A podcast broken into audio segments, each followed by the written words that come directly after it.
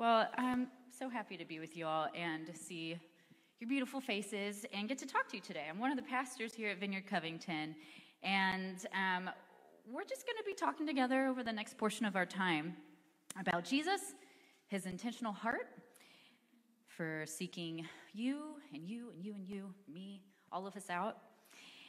And we take time at our monthly gatherings to have this time of learning because um, our mission is to welcome people home to a family being transformed by the life and love of Jesus. And to be transformed, we need a little bit of learning time. So we get to learn together and engage and practice together. And that's what we're going to spend the next little bit of time together doing. We want to see, as the rest of our mission says, we want to see this goodness that we're experiencing and um, practicing together. We want to see it, just the goodness spilling out. It can't be contained here, it can't be contained into this room because it spills into the hearts, homes, and the streets of the city as we release the powerful peace, joy, and love of the kingdom of God. So that's what we get to do together. So let's pray for a minute. Lord, open up our hearts to hear and receive your word and allow your spirit to move us into action calm our scattered thoughts and knit our hearts together for the sake of your kingdom here in Covington and beyond. Amen. So, if you want, you can pull out your Bibles or your Bible app, and we are going to turn to Luke 19. It is a story about a short little guy, and if you grew up in um, this odd Christian subculture kids church thing, you might know the song Zacchaeus was a wee little man, and a wee little man was he. He climbed up in a sycamore tree. Na, na, na, na, na, na, na. Yeah, so that's that. That's what I grew up with. We're not going to do that right now. But it is a story about Zacchaeus, a short little guy. Um, so this is Luke 19, starting in verse 1. Jesus entered Jericho and made his way through the town. There was a man there named Zacchaeus. He was the chief tax collector in the region and he had become very rich. He tried to get a look at Jesus, but he was too short to see over the crowd. So he ran ahead and climbed a sycamore fig tree beside the road, for Jesus was going to pass that way. When Jesus came by, he looked up at Zacchaeus and called him by name. Zacchaeus, he said, quick, come down. I must be a guest in your home today. Zacchaeus quickly climbed down and took Jesus to his house in great excitement and joy. But the people were displeased. He has gone to the guest to be the guest of a notorious sinner, they grumbled.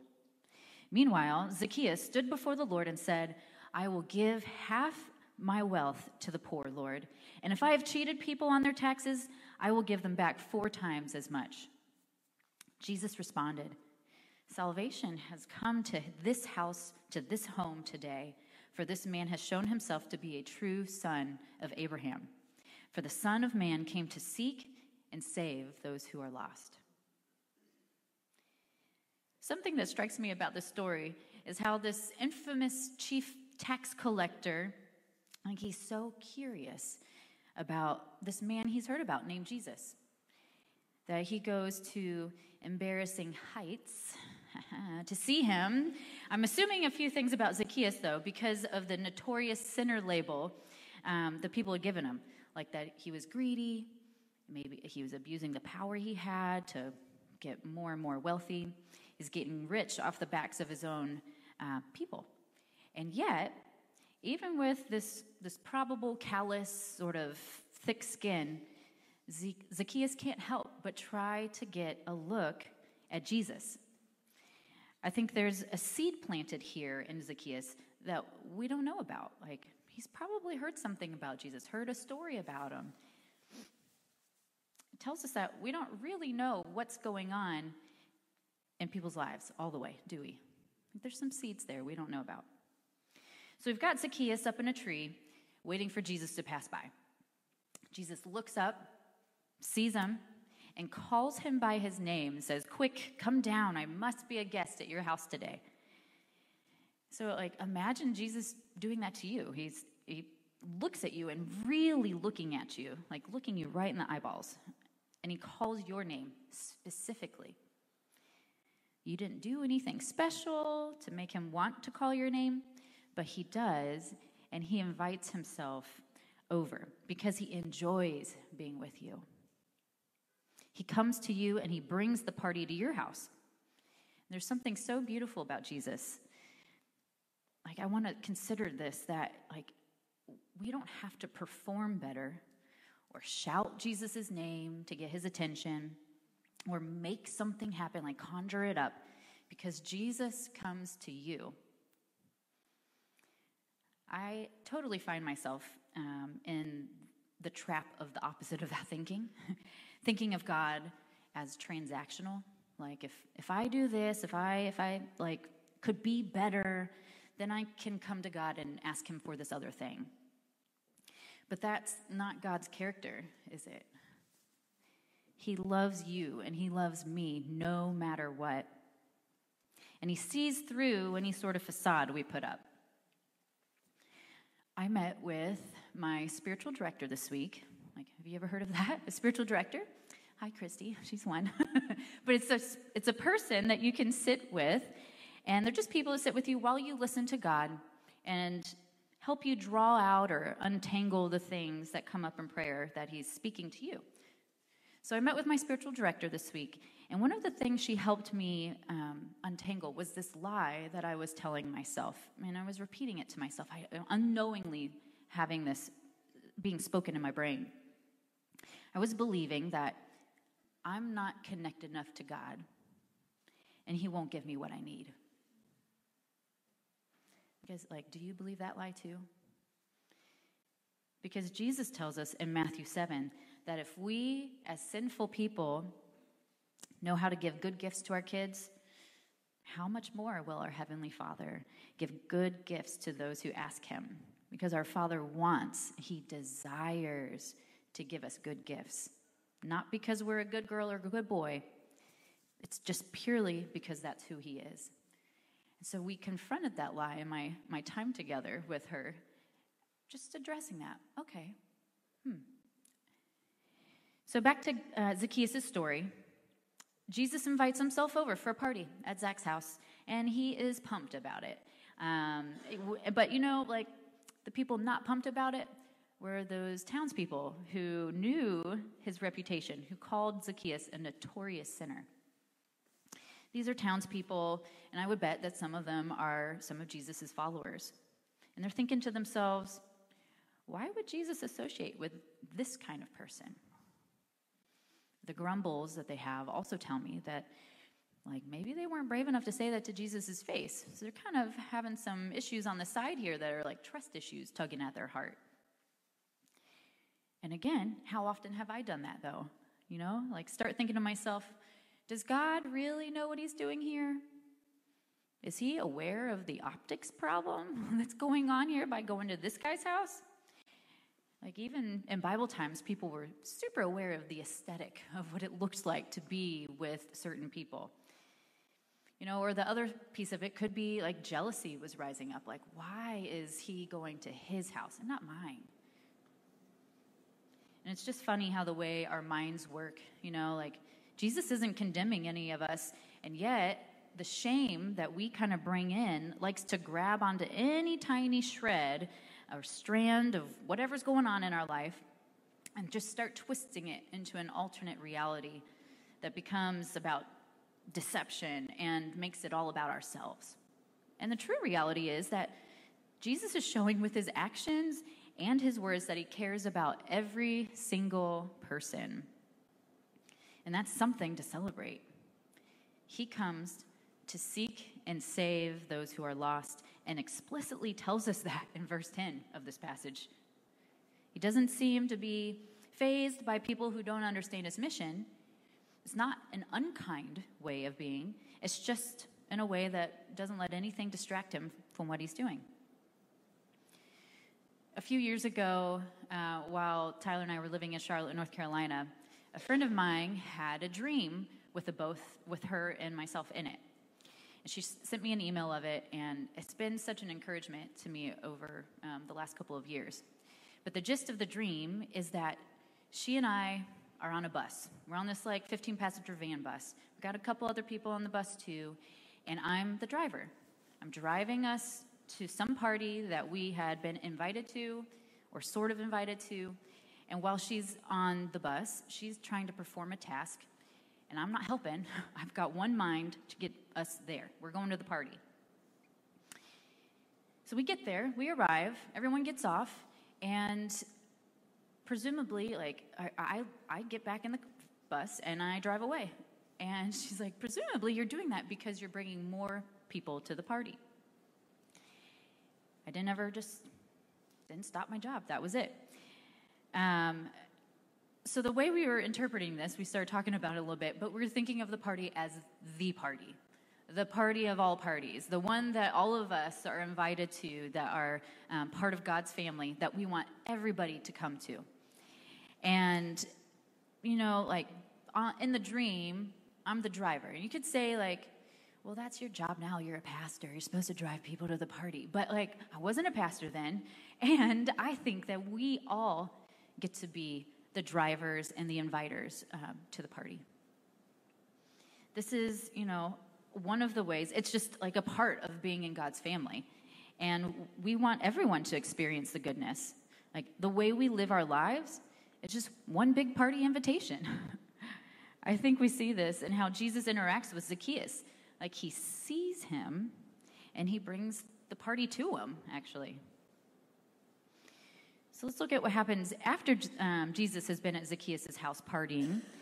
And we see here, let's see, in verse 8, meanwhile, Zacchaeus stood before the Lord and said, I will give half my wealth to the poor, Lord, and if I have cheated people on their taxes, I will give them back four times as much. Jesus responded, Salvation has come to this home today, for this man has shown himself to be a true son of Abraham. For the Son of Man came to seek and save those who are lost. So let's start here with the restitution that Zacchaeus offers up in response to just being around Jesus. Like, wow. Scripture doesn't say what they had been talking about at the party, but whatever it was, it left such an impression on Zacchaeus that his, his greedy nature was turned upside down into generosity. And that sounds like only something that happens in the kingdom of God the things that of the kingdom are just upside down than the ways we try to live our life.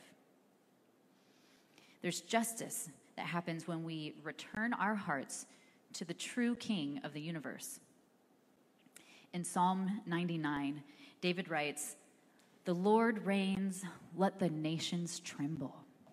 He sits enthroned between the cherubim, let the earth shake. Great is the Lord in Zion he is exalted over all the nations. Let them praise your great and awesome name. He is holy. The king is mighty. He loves justice. You have established equity. In Jacob, you have done what is just and right. Exalt the Lord our God and worship at his footstool. He is holy. The parts of that that stick out to me are the lordship of God like how he's exalted and glorified just over all the nations. And he's showing the true order of things. And yet, he loves justice and established equity because he's a good and humble king. Jesus came to serve, not to be served. And when Jesus steps into the room, he leaves a trail of restoration behind him because being in his presence changes people. And I love seeing Zacchaeus' response because it reflects such a beautiful characteristic of God that I want to see come out in my life too. I want to see justice to the poor and rightings of wrongs that have happened. Just an expression of the kingdom coming alive in our lives. We had a cool opportunity in our house groups last Wednesday. Um, shout out to house groups. If you want to be in one, hit me up. I'll find you a house group to be in. Uh, they're wonderful. But our house groups met last Wednesday, and we did a new thing on this app you may have heard of called Zoom. we had our meals separately, and then we all got on Zoom for a quick little teaching and then some discussion afterwards. And conversation around gospel conversations, good news, how we be people of the good news. And I mention this because I see the good news himself, Jesus, entering Zacchaeus' home, and then Zach giving away half of his wealth and, and then giving back the four times he's cheated people. And you know what? That's probably really good news for a lot of those townspeople. You're making some money. he's speaking out. Jesus is speaking out with his words, what he's going to do, and then he follows through on it. Zacchaeus spoke out what he was going to do, and then presumably he, he followed through, giving back this money. This week, I have been doing some reflecting and learning about our newest federally recognized holiday, Juneteenth. It's this past Monday. Juneteenth commemorates June 19th, 1865, when slaves in Texas were liberated two and a half years after the Emancipation Proclamation and two months after the Civil War had ended. But it's because General Granger and about 6,000 federal troops they showed up in Galveston, Tex- Texas, and um, it was enforced to let the slaves go, let them be free.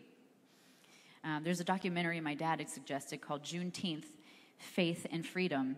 And in the beginning of it, a poet asks, as she reflects on the pre Juneteenth slaves, the real question was who will tell us that we had been set free?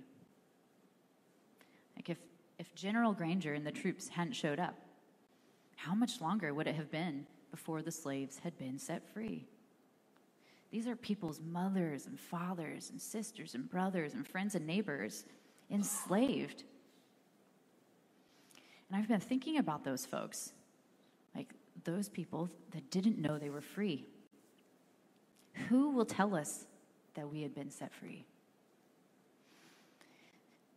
this question and like the literal freedom being declared over these people in a very physical way is, is a total parallel to the gospel, the good news, and our call to share the good news of freedom in Christ, to get people on the bus and drive them to the party.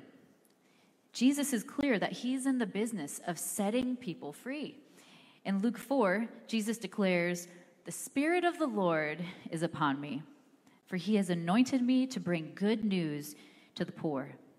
He has sent me to proclaim that captives will be released, that the blind will see, that the oppressed will be set free, and that the time of the Lord's favor has come.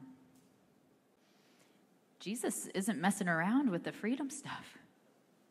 And if he's the king, and a just king at that, how much more would we want to share this incredible news? To me, Juneteenth and Jesus' way of life, freedom, Zacchaeus giving restitution, all of us being party bus drivers and inviters, like this is all wrapped up together in my brain. Um, and I can't help but think that the powers and the principalities of this world just want us to be wrapped up in ourselves and enslaved to shame like the plantation owners that didn't share the liberating news that they're free, slaves were free until they were made to. That's a big deal. So, I want to take the next little bit of time to do some reflecting together. Um, I'll ask some questions, but we're just going to see what the Lord stirs up within each of us individually. And so um, we're just going to have quiet in the room and be okay with a little bit of uncomfortable silence and just let kind of the, the thoughts that sift themselves to the surface. Pay attention as they come up. Um, so we can get comfortable in your chairs. You can close your eyes now. I'm going to ask a question and we'll see what the lord brings to mind as i ask these so start with thinking about a place in your life that you feel like you're enslaved like you're in bondage to something that's just holding you down. And ask Jesus to bring to mind places that He's not quite the Lord of your life. Or maybe you're like Zacchaeus, stuck in a life of kind of this ickiness, and you're looking for something. Just lean into the silence here and just see what feelings arise and take note of them. Just kind of put them to the side. Jesus, bring to mind places in our lives that you are not truly Lord of, things that we are slaves to. I'll give you 30 seconds.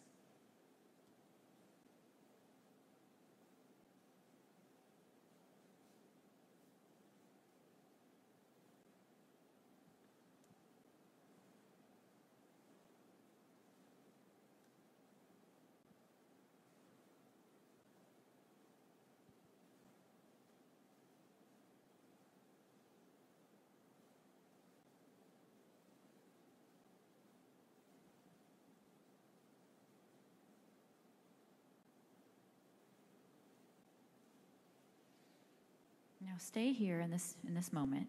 Keep that thought to the side. Now let's imagine ourselves in the story with Zacchaeus.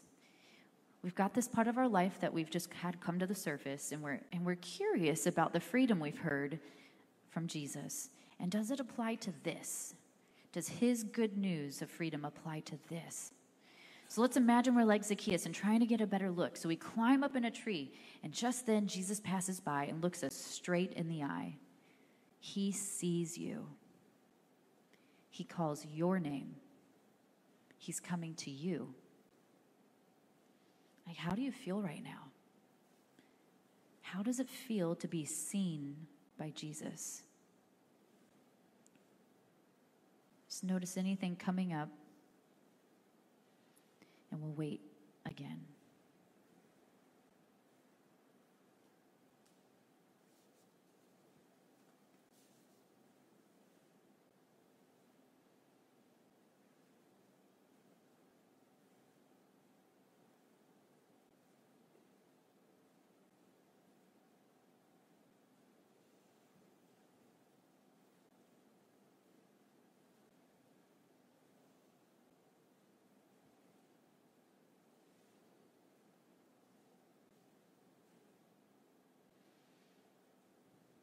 Just continue on in this thought process.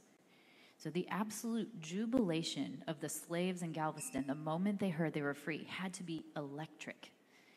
Dancing in the streets, and this is a party. That's a taste of how the Father feels about you anytime you return to Him. He says, Kill the fattened calf. Let's have a feast and celebrate. For this son or daughter of mine was dead and is alive again. They were lost and now they're found. So let that wash over you that you were lost and now you are found. You are seen by Jesus.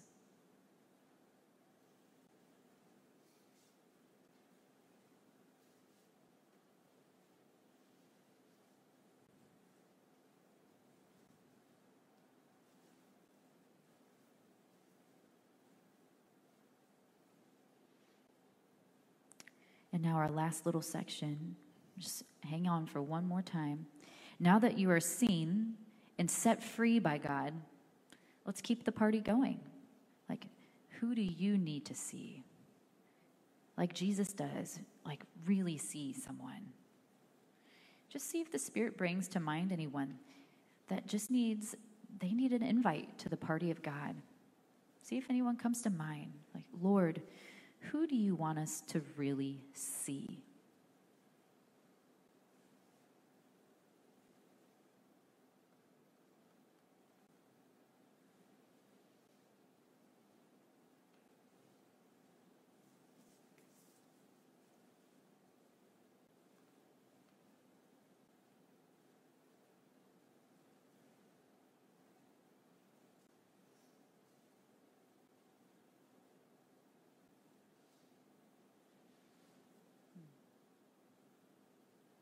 Okay, you can open your eyes.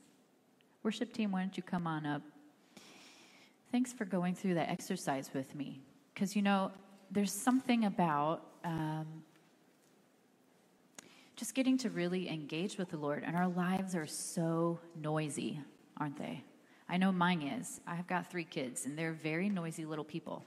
So when we get to make space together, I think it's really precious. So I appreciate you doing that with me today.